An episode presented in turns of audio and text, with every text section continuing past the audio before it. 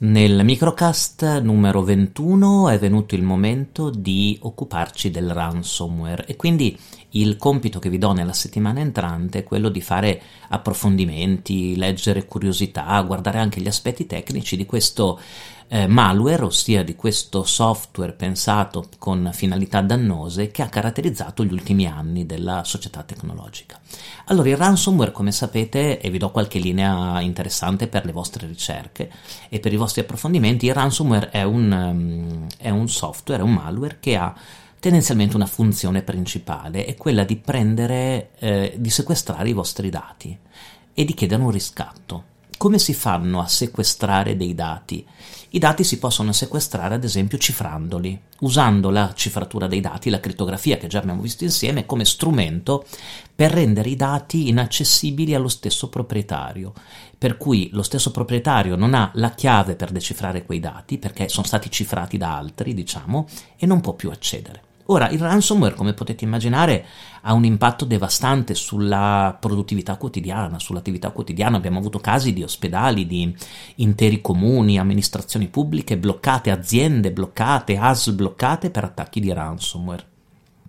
Che cosa succede in pratica? Che eh, i dipendenti di una realtà, gli impiegati, un utente stanno lavorando tranquillamente, arriva un messaggio che chiede di aprire un allegato, qualcuno incautamente apre l'allegato e avvia il ransomware. Il ransomware che cosa fa? Inizia a cifrare tutti i dati che trova su quel computer, quindi l'utente si vede trasformare i documenti su cui sta lavorando, le cartelle, in icone con un teschietto sopra, ad esempio, e non appena prova ad accedere ai suoi dati appare eh, l'indicazione della richiesta di riscatto. Il problema è che questi dati sono stati cifrati sul computer possono, alcuni ransomware un po' più evoluti possono anche cercare i backup correlati a quel computer e cercare di cifrare anche i backup.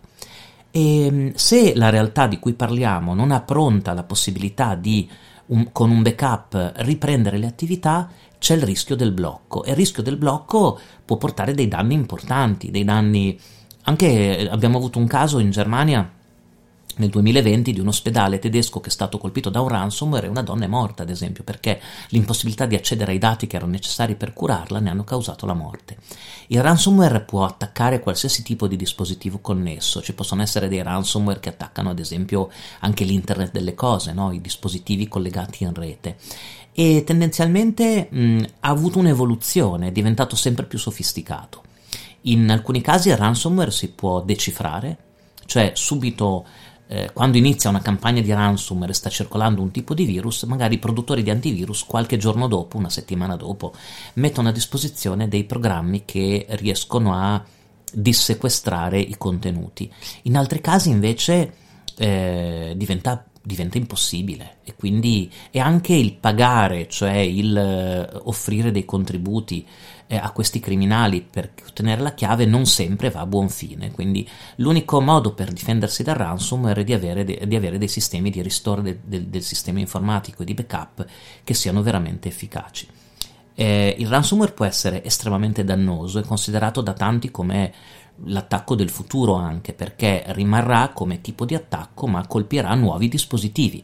Pensate a ransomware che possa colpire, che ne so, una macchina per la risonanza magnetica, un'autovettura, un, eh, una telecamera collegata in rete e quindi può essere un, una apparecchiatura industriale ad esempio, può essere un tipo di attacco che possa riguardare tutta la società connessa. Quindi per aumentare le vostre competenze, continuare nel questo percorso che stiamo facendo, in 56 incontri, siamo più o meno a metà eh, per migliorare le vostre competenze di cybersecurity personale, studiatevi un po' l'evoluzione e il funzionamento del ransomware, le modalità di trasmissione, l'invio di allegati che permettono di essere di avviare questo programma, le, le, operazioni criminali che può svolgere sui dati, non solo cifrarli, mi dicevo, ma anche ad esempio minacciare di, di farli circolare in rete, cioè di renderli pubblici. E le modalità migliori di difesa, la centralità del backup e del ripristino del sistema in questo caso. Così anche il tema del ransomware nel vostro percorso di cyber security lo abbiamo, eh, lo abbiamo definito e diventa un oggetto di studio e noi ci risentiamo nel prossimo microcast.